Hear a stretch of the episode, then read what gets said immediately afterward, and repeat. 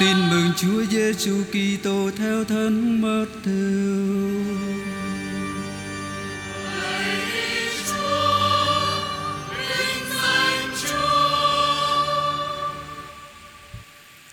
Khi ấy, Đức Giêsu kể cho các môn đệ nghe dụ ngôn này. Nước trời giống như chuyện chủ nhà kia vừa tảng sáng đã ra mướn thợ vào làm việc trong vườn nho mình. Sau khi đã thỏa thuận với thợ là mỗi ngày một quan tiền, ông sai họ vào vườn nho làm việc. Khoảng giờ thứ ba, ông trở ra thấy có những người khác ở không đang đứng ngoài chợ. Ông cũng bảo họ cả cả các anh nữa hãy đi vào vườn nho tôi sẽ trả cho các anh hợp lẽ công bằng họ liền đi khoảng giờ thứ sáu rồi giờ thứ chín, ông lại trở ra và cũng làm y như vậy. Khoảng giờ mười một, ông trở ra và thấy còn có những người khác đứng đó. Ông nói với họ, sao các anh đứng đây suốt ngày không làm gì hết? Họ đáp, vì không ai muốn chúng tôi. Ông bảo họ, cả các anh nữa, hãy đi vào vườn nho. Chiều đến ông chủ vườn nho bảo người quản lý anh gọi thờ lại mà trả công cho họ bắt đầu từ những người vào làm sau chót tới những người vào làm trước nhất Vậy những người mới vào làm lúc giờ 11 tiến lại và lãnh được mỗi người một quan tiền. Khi đến lượt những người vào làm trước nhất, họ tưởng sẽ được lãnh nhiều hơn, thế nhưng cũng chỉ lãnh được mỗi người một quan tiền. Họ vừa lãnh vừa cằn nhằn chủ nhà. Mấy người sau chót này chỉ làm có một giờ, Thế mà ông lại coi họ ngang hàng với chúng tôi Là những người đã phải làm việc nặng nhọc cả ngày, Lại còn bị nắng nôi thiêu đốt Ông chủ trả lời cho một người trong bọn họ, Này bạn, Tôi đâu có sự bất công với bạn bạn đã chẳng thỏa thuận với tôi là một quan tiền sao? Cầm lấy phần của bạn mà đi đi. Còn tôi Tôi muốn cho người vào làm sau chót này Cũng được bằng bạn đó. Chẳng lẽ tôi lại không có quyền tùy ý định đoạt Về những gì là của tôi sao? Hay vì thấy tôi tốt bụng Mà bạn đâm ra ghen tức? Thế là những kẻ đứng chót Sẽ lên hàng đầu, Còn những kẻ đứng đầu sẽ phải xuống hàng chót Đó là lời Chúa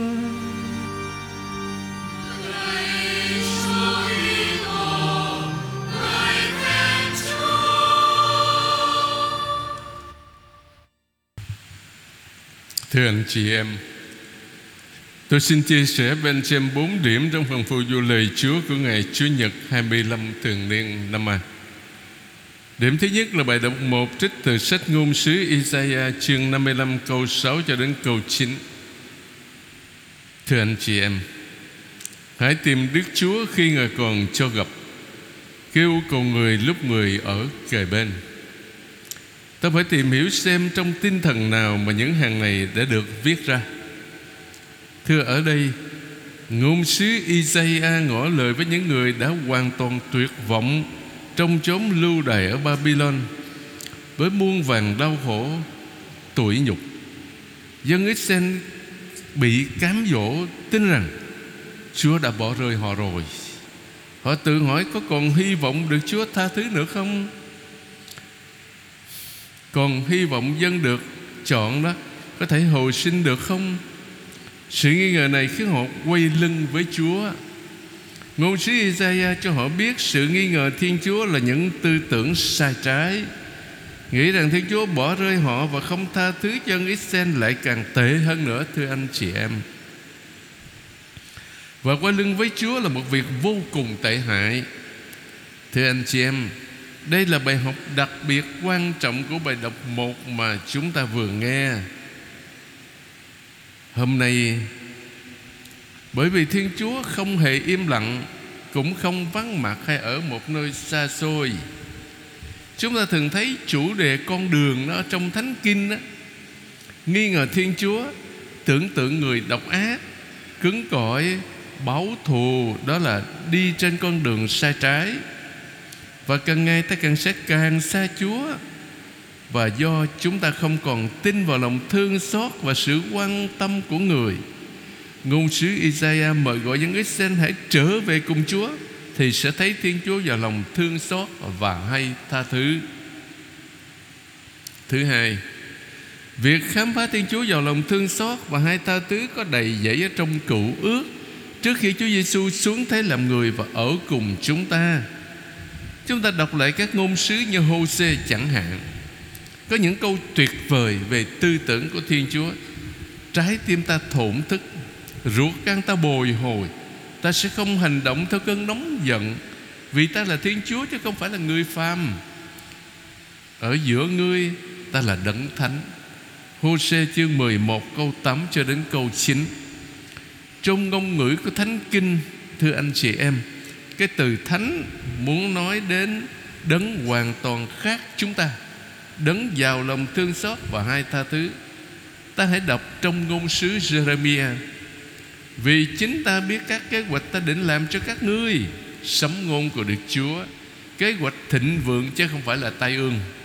Để các ngươi có một tương lai và một niềm hy vọng. Jeremiah chương 29 câu 11 Chắc chắn lời trên của ngôn sứ Jeremiah khiến ta nghĩ đến cái câu tuyệt vời ở trong tin mừng.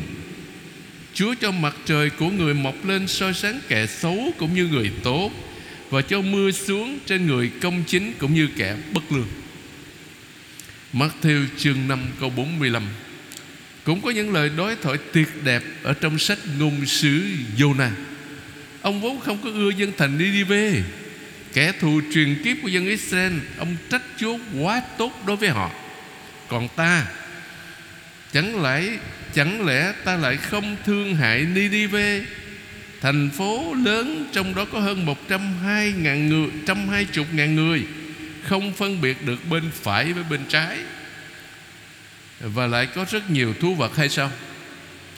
Jonah chương 4 câu 11 Cuối cùng Không chỉ có các ngôn sứ xác nhận điều đó Chẳng hạn ta đọc trong sách sử biên niên nếu dân ta vốn kêu cầu danh ta mà biết hạ mình xuống khấn nguyện Và tìm kiếm nhân ta. Từ bỏ những con đường xấu xa mà trở lại, Thì ta từ trời đó, Ta sẽ nghe và tha thứ tội lỗi nó Và sẽ phục hưng xứ sở của nó. Sử biên niên quyển thứ hai chương 7 câu 14 Thánh Kinh, Ngay từ thời cũ ước đã mặc khải nhiều về sự tha thứ của Thiên Chúa, Dân Israel được đặc ân khám phá sự việc lạ thường này. Thiên Chúa vừa là đấng hoàn toàn khác Đấng ngàn trùng chí thánh. Như ngôn sứ Isaiah nói Nhưng cũng là đấng rất gần mỗi người chúng ta Như Chúa đã mặc khải cho ông Mô-xê Thiên Chúa nhân hậu và từ bi Hay nén giận Giàu nhân nghĩa và thành tín, Xuất hành chương 34 câu 6 Ngôn sứ Isaiah gom lại trong sự khám phá này trong câu tuyệt vời sau đây. Trời cao hơn đất chừng nào thì đường lối của ta cũng cao hơn đường lối của các ngươi Và tư tưởng của ta cũng cao hơn tư tưởng của các ngươi chừng ấy. Khoảng cách vô tận phân chia trời và đất Là một hình ảnh rất sống động, Nói cho ta biết Thiên Chúa là đấng hoàn toàn khác Nhưng đồng thời cũng là đấng rất gần chúng ta, Đấng giàu lòng, thương xót và hai tha thứ. Cuối cùng, thưa anh chị em, Tư tưởng của ta không phải là tư tưởng của các người Khoảng cách vô biên, Chia cách chúng ta với Thiên Chúa Cho ta thấy Ta không hề đủ từ ngữ để diễn tả Thiên Chúa đâu. Câu trên là một lời mời gọi ta sống khiêm tốn và khoan dung Như Chúa dạy. Vì không ai cho chúng ta biết được ý định, nhiệm màu của Thiên Chúa hết. Đắp cả Chúng ta sang điểm thứ hai. Thánh Vịnh 144 Thưa anh chị em, Thánh Vịnh 144 mà chúng ta vừa nghe một ca viên hát là tiếng dội lại của bài đọc một chúng ta vừa nghe lúc nãy đó anh chị em.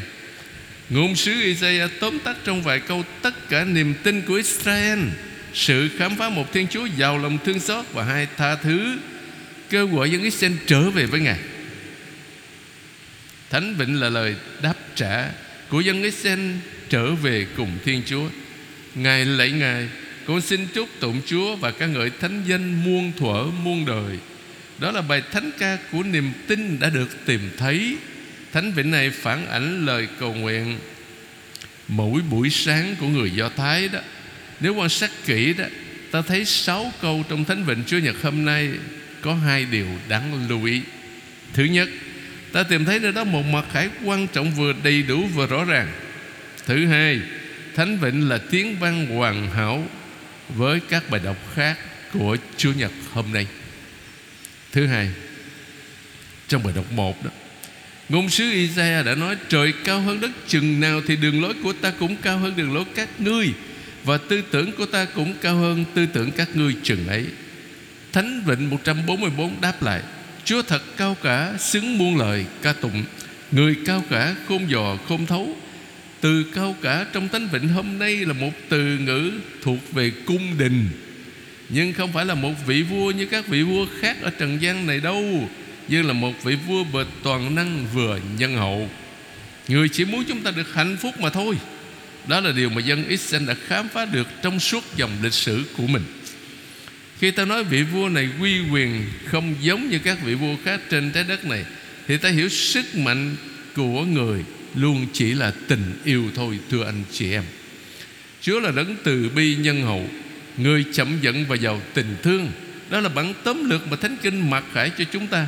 Trong bài đọc 1 Ngôn sứ Isa đã nói, Thiên Chúa hay tha thứ.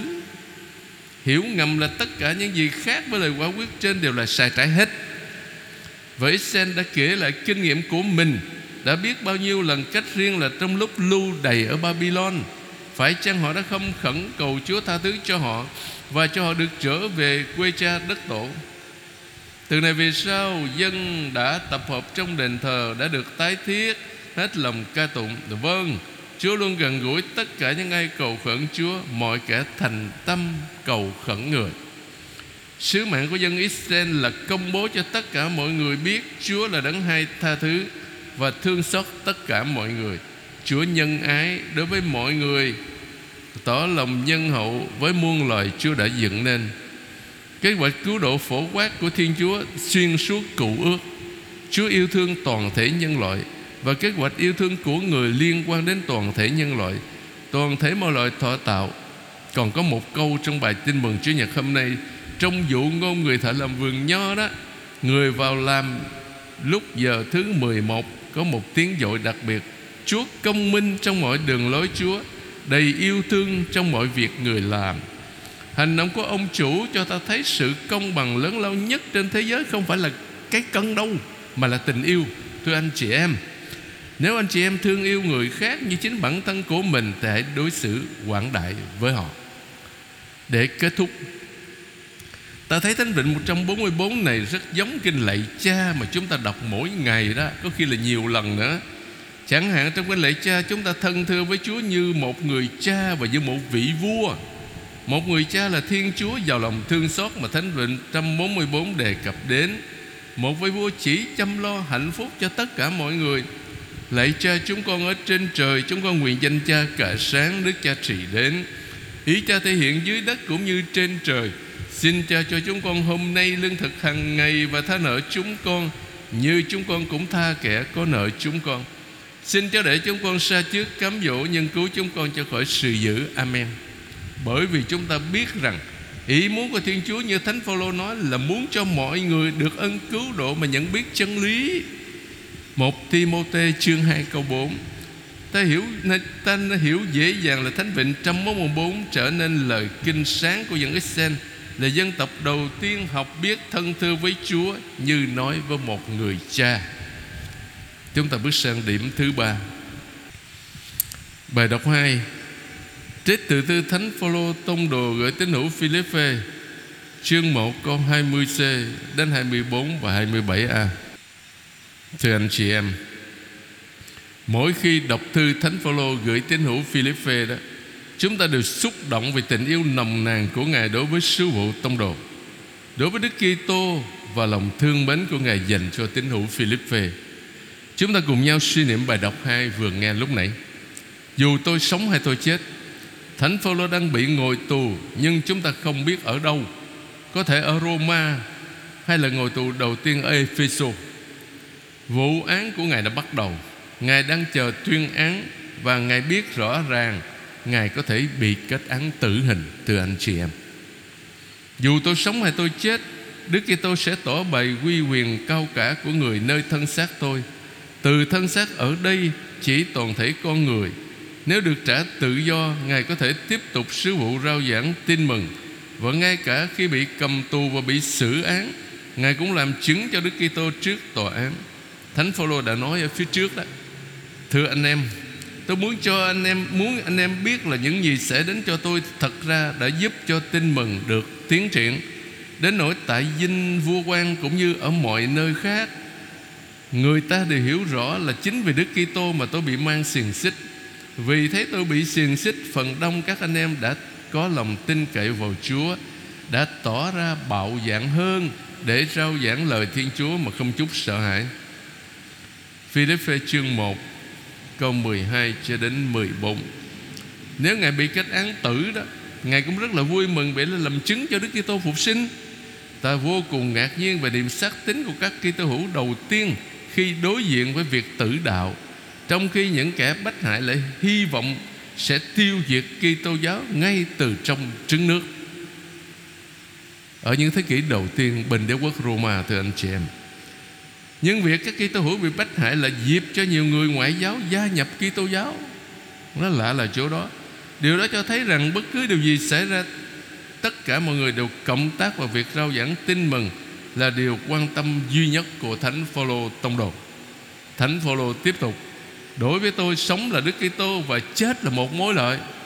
Ao ước của tôi là ra đi để được ở với Đức Kitô, điều này tốt hơn bội phần. Ta thấy ở đây tiếng dội lại của sự liên kết mật thiết với Đức Kitô mà Thánh Phaolô nói nhiều nhiều lần ở trong các thư của Ngài. Chủ đề chính là số phận của mỗi người chúng ta liên kết chặt chẽ với thân phận của Đức Kitô, chẳng hạn vì Thiên Chúa đã muốn làm cho tất cả mọi sự viên mãn hiện diện ở nơi người, cũng như muốn nhờ người mà làm cho muôn vật được hòa giải với mình. Colosse chương 1 câu 19 cho đến 20a. Hoặc trong thư Epheso, đây là bản văn chìa khóa của tất cả mọi bản văn khác. Người cho ta được biết thiên ý nhiệm màu Ý thiên ý này là kế hoạch yêu thương Người đã định từ trước trong Đức Kitô đó là đưa thời gian tới hồi viên mãn Là quy tụ muôn loài trong trời đất Dưới quyền một thủ lãnh là Đức Kitô. Ephesos chương 1 câu 9 cho đến câu 10 Trong đoạn thư, ta ghi nhận rằng Đối với Thánh Phaolô, Chết ngay tức khắc, Giúp Ngài kết hợp hoàn toàn với Đức Kitô. Và xem ra Ngài không muốn trì hoãn nữa, Như ta thấy trong thư thứ hai Corinto. Vậy chúng tôi luôn mạnh dạn Và chúng tôi biết rằng Ở lại trong tân xác này là lưu lạc xa Chúa vì chúng ta tiến bước nhờ lòng tin Chứ không phải nhờ được thấy Chúa. Vậy chúng tôi luôn mạnh dạn. Và điều chúng tôi thích hơn, Đó là lìa bỏ thân xác để được ở bên Chúa. Hai Cô-rin-tô chương 5 câu 6 cho đến câu 8 Vì thế, Thánh Phaolô tự thú là Ngài bị giằng co. Vì tôi bị giằng co giữa hai đàn, Ao ước của tôi là ra đi để được ở với Đức Kitô. Điều này tốt hơn bội phần Nhưng ở lại đời này thì cần thiết hơn Vì anh em để kết thúc, Ngài nói với các tín hữu Philippe như thế này. Chỉ có một điều là anh em phải ăn ở sao cho xứng với tin mừng của Đức Kitô. Thưa anh chị em, Đây là cả một chương trình sống quan trọng lắm. Chúng ta phải sống lời Chúa dạy trong tin mừng Để trở nên ánh sáng cho trần gian, Trở nên muối ướp mạng đời Và nhờ đó chúng ta trở nên chứng nhân cho Thiên Chúa là tình yêu, Là cha giàu lòng thương xót và khi sống như vậy là chúng ta làm tròn sứ mạng truyền giáo của mình. Và cuối cùng thưa anh chị em Bài tin mừng Mát theo chương 20 câu 1 cho đến 16a Nói về dụ ngôn thợ làm vườn nho.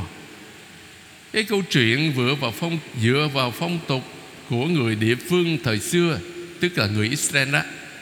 Người ta chia ngày là 12 giờ Tính từ lúc mặt trời mọc và chỉ quen nói tới giờ thứ ba, Giờ thứ sáu và giờ thứ chín.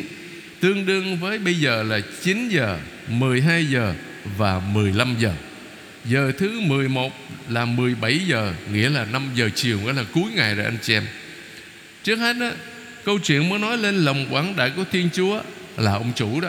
Đối với dân ngoại, những kẻ được người gọi vào hội thánh, tức là vườn nho của Chúa, vào thời sau hết, lúc 17 giờ đối với những người này đó, Thiên Chúa cũng ban cho họ mỗi quyền lợi và đặc ân như người Israel. Những cái đã được gọi từ đầu thợ được thuê từ buổi sáng. Cách đối xử khoan dung và quảng đại này Làm cho những người Israel bực bội, Bởi họ tưởng mình bị thiệt thòi, Thua kém dân ngoại, Được chọn trước dân ngoại. Israel đã tưởng rằng Thiên Chúa phải mắc nợ họ. Nhưng thái độ của những người cằn nhằn ông chủ đó cũng giống như thái độ của người pha siêu lên đền thờ cầu nguyện. Luca chương 18 câu 9 cho đến 14 Chuyện còn ngụ ý rằng Thiên Chúa làm gì cho ai cũng bởi tình thương mà thôi. Tôi muốn cho người vào làm sao chót này cũng được bằng bạn đó. Và người ta phải tôn trọng cách xử sự của người. Chẳng lẽ tôi lại không có quyền tùy ý định đoạt về những gì là của tôi sao? Kẻ không chấp nhận việc người tỏ tình thương như thế, Đó là kẻ mắc tội ghen tị. Và cái tội đó thường nó hay xảy ra ở giữa chúng ta lắm. Khi người ta đặt nặng các ơn ban hơn là tình yêu, Ban ơn cũng là cũng là hơn chính đấng thương yêu, thì người ta không yêu mến mà chỉ ích kỷ mà thôi. Thưa anh chị em, hãy noi gương chúa là tình yêu. Hãy khoan dung rộng rãi, đừng ích kỷ nhỏ nhen tôi muốn kể vắn tắt cho anh chị em nghe hai câu chuyện. Nghĩa là Chúa gọi vào giờ thứ 25 Nghĩa là giờ cuối cùng như trường hợp Khi đóng đinh trên thập giá. Chúa đã gọi người trọng lành. Chúng ta hay tên Giang Phi mà chúng ta gọi là người trọng lành. Hôm nay, anh sẽ được ở trên thiên đàng với tôi. Cái người đó sống một cuộc đời không có tốt, Nhưng mà giờ chót anh ta ăn năn trở lại Và được Chúa thứ tha. Và câu chuyện thứ hai, Thỉnh thoảng khi mà rửa tội tân tòng, tôi vẫn kể. Thưa anh chị em, Vào năm 1966 Nếu tôi nhớ không lầm, Dưới thời ông Nguyễn Cao Kỳ Làm chủ tịch Ủy ban Hành pháp Trung ương, Tương đương như thủ tướng bây giờ đó, ở tại Sài Gòn chúng ta. Tòa án quân sự lúc bấy giờ kết án tử hình ông Tạ Vinh. Kết án về tội gian thương. Còn cái sau lưng cái gì chúng ta không biết.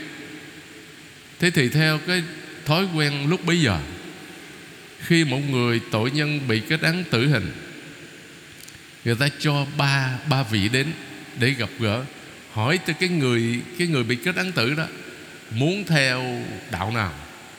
Trước tiên là một nhà sư. Vô thì Ông Tạ Vinh lắc đầu. Thứ hai là một mụ sư tinh lành, Ông cũng lắc đầu luôn. Cái thứ ba là một linh mục công giáo, Đó là cha sở An Tôn Phùng Quang Mạnh Của tôi ở bên gia đình. Bởi vì Ngài là người qua gốc qua, Bố là người Quảng Đông, Mẹ là người ở ờ, Mỹ Tho. Ngài lớn tuổi, Ngài sinh 1922 lần mà. Khi ngài mặc áo dòng đi vào trong khám tử của Chi Hòa đó, thì tất nhiên người đồng hương ngài nói tiếng qua tiếng tàu. Khi ngài ngỏ lời, thì ông tạ vinh gật đầu hết, rồi xin hỏi dạy mấy điều cần kiếp đó mà. Rồi nói rằng, thì về cái luật của xã hội thì chúng ta phải chấp nhận thôi. Thì bây giờ ông có muốn trở nên con cái Chúa và ông muốn được ở lên thiên đàng với Chúa? Ông gật đầu, ông nói muốn. Hỏi ông tin không? Tin. Rồi, tin Chúa ban mọi điều cần kiếp. Xong rồi đó thế cha sở nói, thì ở cha sở rửa tội cần kiếp cho ông. Ở trong, ngay ở trong cái khám tử của Chí Hòa đó. Thế sau đó thì ở trong ở gia đình của ông trong chợ lớn gửi đến cho ông một cái bộ đồ mới để ông thay.